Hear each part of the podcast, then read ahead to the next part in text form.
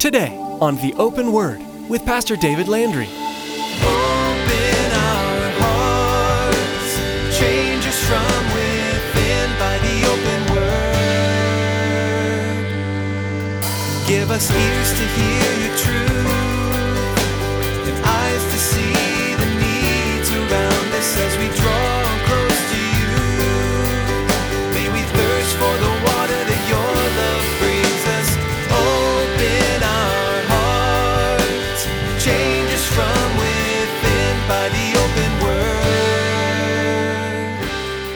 Beloved, it matters how we live our lives. It matters the integrity of our lives. For us and God, yes. For us and the church, yes. But also for us and the world. Because you would be absolutely deceived if you don't think that the world is looking at the church in order to pick out every chip, every stain, every failure that those who profess Christ go through. Are we going to be perfect? Not in this world. Not in this world. I know we're going to make mistakes, but the thing that we see here is there was a failure to repent. Do you think it matters to God how you live your life? Do you show integrity to others by the way you live? It matters to God, the church, yourself, and definitely the world. People are always watching Christians to see how they will fail. One thing you can't fail to do is repent. Today, Pastor David teaches that God gave Ananias and Sapphira the chance to repent, but they rejected him and were punished. God wants the best for you, and the best is for you to repent so that you can live with him forever.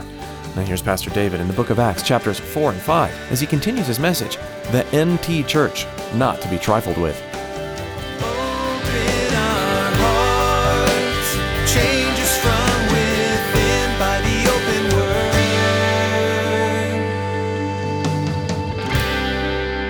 Would you do if he said, "Hey, I want you to sell that that stock option or whatever"? Would you? Would you? And I'm not saying me. No, I'm saying if the Spirit of God came, or are you holding on to those things too tight? Are we today a people who are willing to give of ourselves, our time, our talents, and our treasures? Because, beloved, it's more than just finances. It's our our, our whole life being usable to the Lord and being surrendered to the Lord? Or are you the person who strives and strives to get more in order to build up for yourselves bigger and better barns?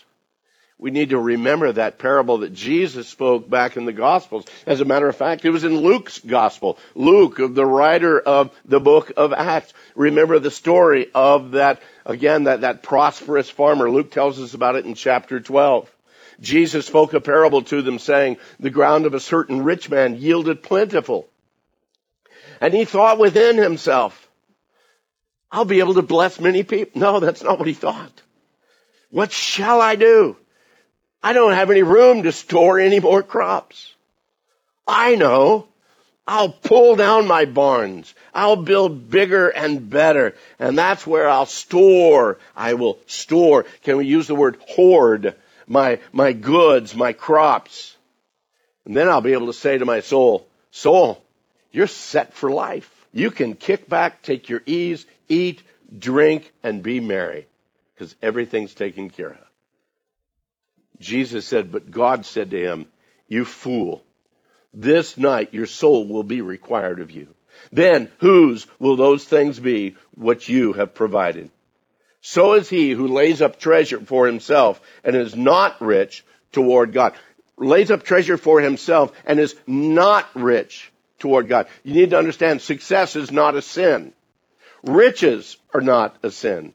It's the attitudes of our hearts. It's how we live our lives. And I kind of wonder as Luke is sharing these events here uh, uh, of the giving and the sharing within the church, if maybe he is reminded again of that parable that he wrote about in his gospel record.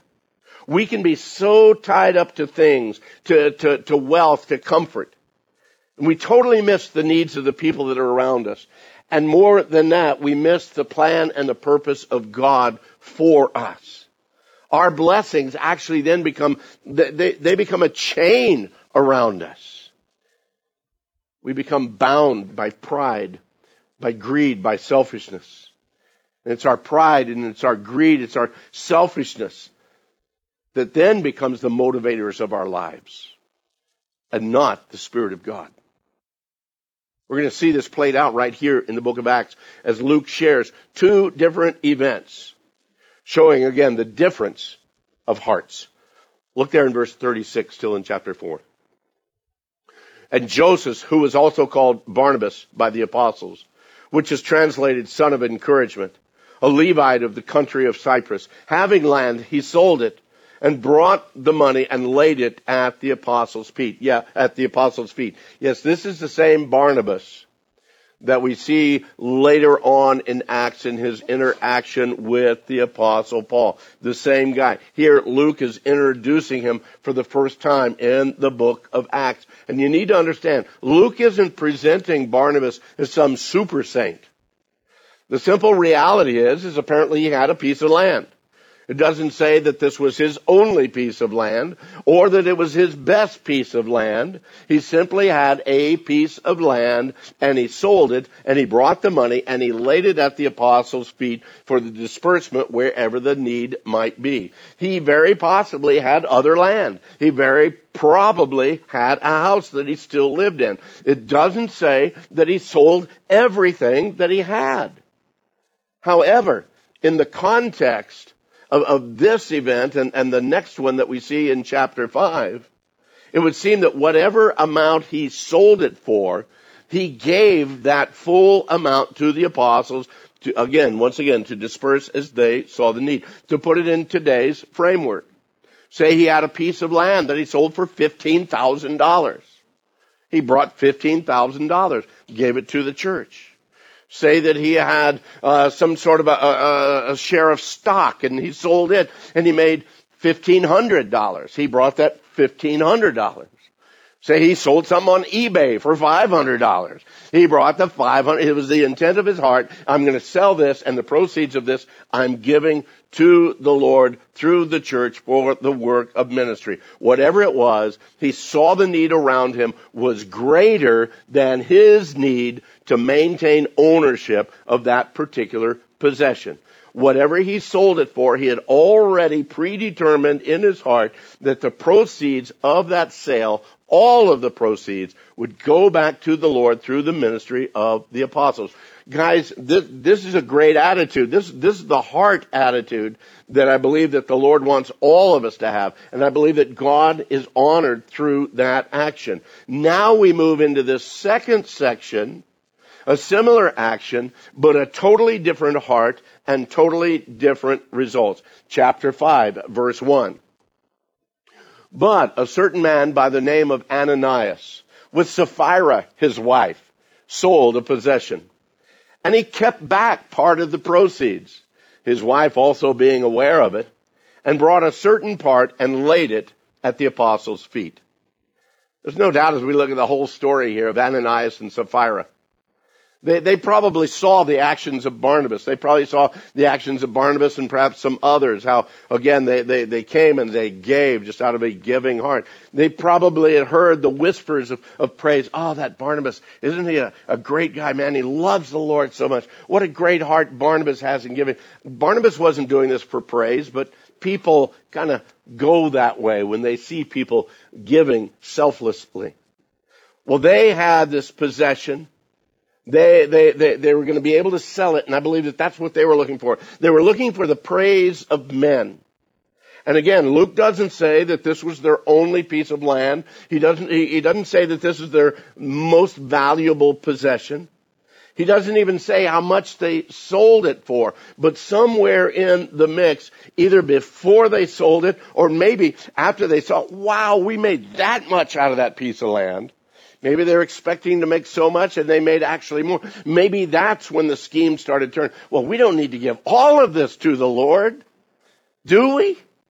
Somewhere in the mix, both husband and wife determined that they were not just hold back some, but they were going to lie about it. And beloved, that's where the problem comes in, where they lied about the, the, the amount that they were giving. It's at this point it was still within their ability to be able to come and say, Hey, Peter, we sold this piece of land. We made 20,000. We're going to keep 10,000 for ourselves to take care of some stuff, but we want to give 10,000 to the church. Perfectly normal. Perfectly legit. Absolutely no issue. But we're going to find out that that's not the case. Apparently they pretended to sacrifice the entire amount to the Lord for the needs within the church. And it's at this point in the formation of the church that God was not going to have it. To hold back a portion, that's not the problem.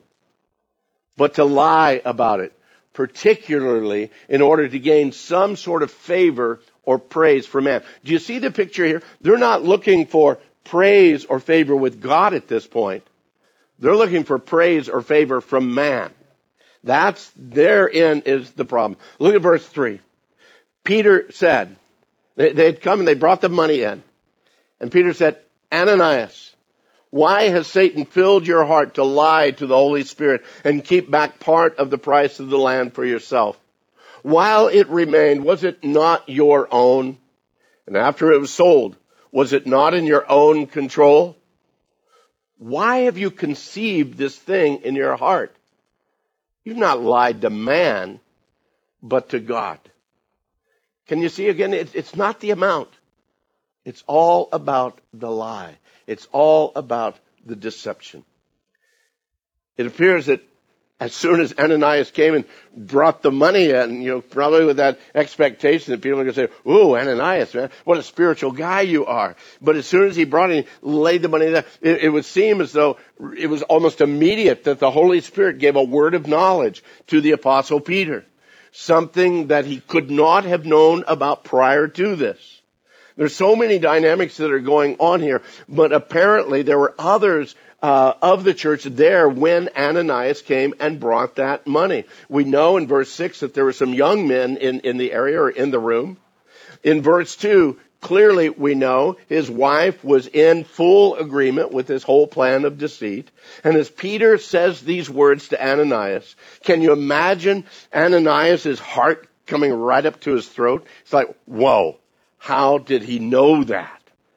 He says, why has Satan filled your heart to lie to the Holy Spirit. Somehow, someway, Ananias' scheme had been found out. And as Peter declares that out loud, now everybody in the church hears it. Ananias came in for the praise of man. Now he's being exposed to man. Peter makes it very clear, though, that Ananias had had a choice. He says, You could have done whatever you wanted. But we see here, because of sin, that sin of pride, that sin of envy of what had happened with Barnabas and perhaps others, that greed, that jealousy, all of those things, Ananias and Sapphira, they wanted to be looked on as spiritual and as, as, as giving individuals. And yet they were neither one of those things.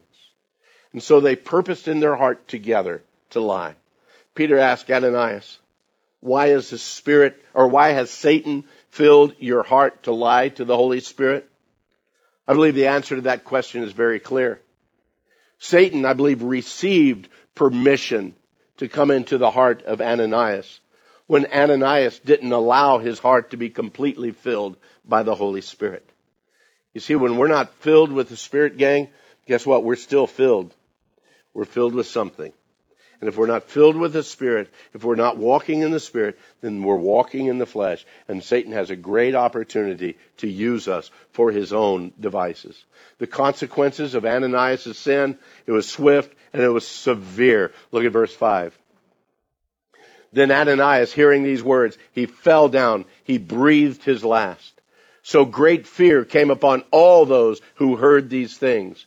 And the young men arose, they wrapped him up, they carried him out, and they buried him. Yeah, I guess there would be great fear. Can you imagine sitting in that audience? And all of a sudden, how come you lied to the Holy Spirit, Ananias? Boom! He's dead. Yeah, that would get your attention. You ready for that New Testament church, folks? Let me ask you real quick. Don't, don't respond to me. Respond to God. Get real personal here. The offering you gave today, was it a sacrificial gift to God? Or was it simply tipping God? Aren't you glad that the Lord doesn't deal with us today in the same way he did? Peter said, You've not lied to man, you've lied to God. And don't forget, as we shared, Ananias, he wasn't alone in this deceit. Look at verse 7. Now it was about three hours later when his wife came in, not knowing what had happened. Can you imagine? She's probably out shopping with that extra money, you know. And so she comes into the church and probably expecting to see Ananias there. She comes in and then Peter asks her, tell me whether you sold the land for so much. She said, oh yes, for so much. And then Peter said to her, how is it that you have agreed together to test the Spirit of the Lord? Look, the feet of those who have buried your husband are at the door, and they're going to carry you out. And then, bam, immediately she fell down at his feet. She breathed her last. And the young men came in. They found her dead. They carried her out, and they buried her by her husband. And then verse 3, or verse 11, a great understatement that the church looked at that. They saw what was going on. And again, it says, so great fear came upon all the church and upon all who heard these things. Bear with me for a moment. My brain works this way when I read things like this. But I can see the scene. Sapphira walking in Perhaps everybody there at church is looking at her. She's saying, oh, they're looking at me because we gave a great amount. But in actuality, they're looking at her to find out when she's going to drop dead. She goes up and, and, and Peter looks at her. Hey, Sapphira, how you doing today? Oh, brother Peter, it's such a blessing to live my life as a sacrifice to the Lord. It's such a blessing to know that we're walking in His will. And I think at that point, the people's eyes got bigger. Bear with me. I'm dramatizing this, okay? Just run with me for a moment. I think that Peter then looks at her in a way that probably really surprised Sapphira at that point. There was an inquisition that was about to happen here. Tell me, Sapphira, did you and Ananias sell that land for what you said you sold it for? There's got to be this nervousness about her at this point in time. Because why is he asking me that? Why, why, why is this conversation even going that way? Now you need to understand, at, at that point, it could have gone either way. I believe that Peter and God himself were giving Sapphira grace at this point. This, this is your last chance, Sapphira. Did you guys really sell it for that? She could have said, I'm glad you said that, Peter, because no, we didn't. We didn't. We actually kept back part, but we did want to give some to the church. And I think, man, it could have gone on for that. But that wasn't her heart. That wasn't her heart when they conceived this idea, and it still wasn't her heart.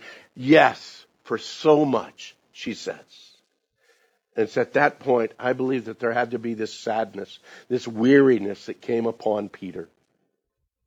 It'd be similar to, to the feeling that, that you or I would get if we caught one of our children in, in, in, a great and grievous sin, a great and grievous disobedience. And we had the proof. We knew exactly what they had done, that they had done it. There was no getting around to it. And yet we come to them and say, tell me, Jimmy, was it you that did such and such?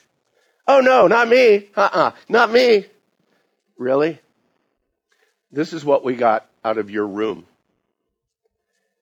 Just a brokenness there of you know that the child did wrong and they're not willing to fess up and you know that they're going to have to live with the consequences. Verse 9. Peter said to her, how is it that you agreed together to test the Spirit of the Lord? Look at the feet of those who have buried your husband. They're at the door and they will carry you out. Immediately, she fell down at his feet. She breathed her last. What a great sorrow. What a great time of amazement, though, uh, for, for the people to realize God is serious about his kingdom's work. And God is serious about the integrity of the church. I believe he was serious about it 2,000 years ago. I believe that he's serious about it today. And all too often, the church is playing games as individuals saying, I'm this. And on the outside, they look like that. But on the inside, it's nothing like that at all. In closing, it's kind of like the guy that sold him that piece of property. Say he's a non-believer. But say if that did not happen, if they didn't die and they got away with their sin, can you imagine that non-believer if somehow he found out, wow, they gave 50,000 to the church, said that they gave everything, but I paid 100,000 for that. These Christians, they're just a bunch of liars and deceivers. They even lie and deceive themselves. But can you imagine now, on the other hand, because God took them to task for it? Perhaps this guy is a lost guy, and suddenly he says, Wow, their God is real.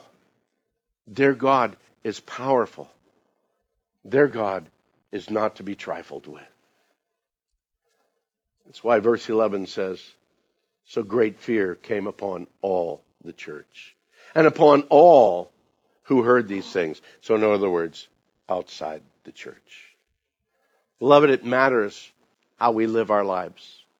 It matters the integrity of our lives. For us and God, yes. For us in the church, yes. But also for us and the world. Because you would be absolutely deceived if you don't think that the world is looking at the church in order to pick out every chip, every stain, every failure that those who profess Christ go through. Are we going to be perfect? Not in this world. Not in this world. I know we're going to make mistakes, but the thing that we see here is there was a failure to repent. There was a failure to go back and say, Lord, we, we just blew that. We shouldn't have done that. And both Ananias and Sapphira had that opportunity, but they would not take it. And so God took them to the woodshed in a huge way. The consequences of their sin was, bam, immediate. Praise God for grace. Amen. Otherwise, you probably wouldn't have a pastor standing here. And as I've looked around, most of you wouldn't be here either. The grace of our Lord Jesus Christ. But yet, in the midst of that grace, we don't run helter skelter saying, That's okay. God saved me. I can live any way I want. Beloved, that's a heart that's not truly His. Let me encourage you this morning in your life. Number one, if you don't know Christ, that today is the day of salvation. There's no need to wait. There's no reason. There's no logical reason to wait. Surrender your heart and life to Christ today. If you're here today as a believer and you've got issues in your life that you've been trying to fool man for a long time, believe me, guys, you're not fooling God. You lie to man, yeah, well, we'll get over that you lie to God, you're going to have to deal with those consequences. Maybe today is a day just to get those things right. Take that opportunity before you leave. Open our hearts, change us from within by the open word. Thank you for joining us today on the Open Word. Acts is such an interesting book about the early church and how people engaged with their newfound faith, and then spread that good news to their region and the entire world. If you're new to the Bible and are unsure what this newfound faith is, you can learn more about a man named Jesus who came to save you. He came as the Son of God to save you from your sins. These early disciples in the book of Acts were elated to share with everyone what Jesus had done for each of them. They wanted others to know that kind of love too. If you want to understand this more fully, we'd like you to know that here at the Open Word, we're here for you and we're praying for you. If you have some questions, please give us a call at 520 836 9676. We'd also like to encourage you to find a church and begin attending regularly. If you live in Casa Grande, we'd love for you to come visit us. The Open Word is a ministry of Calvary Chapel Casa Grande, and we meet every Saturday at 6:30 p.m. and Sunday at 9 and 11 a.m. You're welcome to join us for a time of worship and Bible study and a time to get to know other believers and find support. Find out more when you call us. Again, that number is 520 836 9676. You can also find out more about the Open Word and listen to additional messages by visiting theopenword.com. That's all for today. Thanks for tuning in to the Open Word.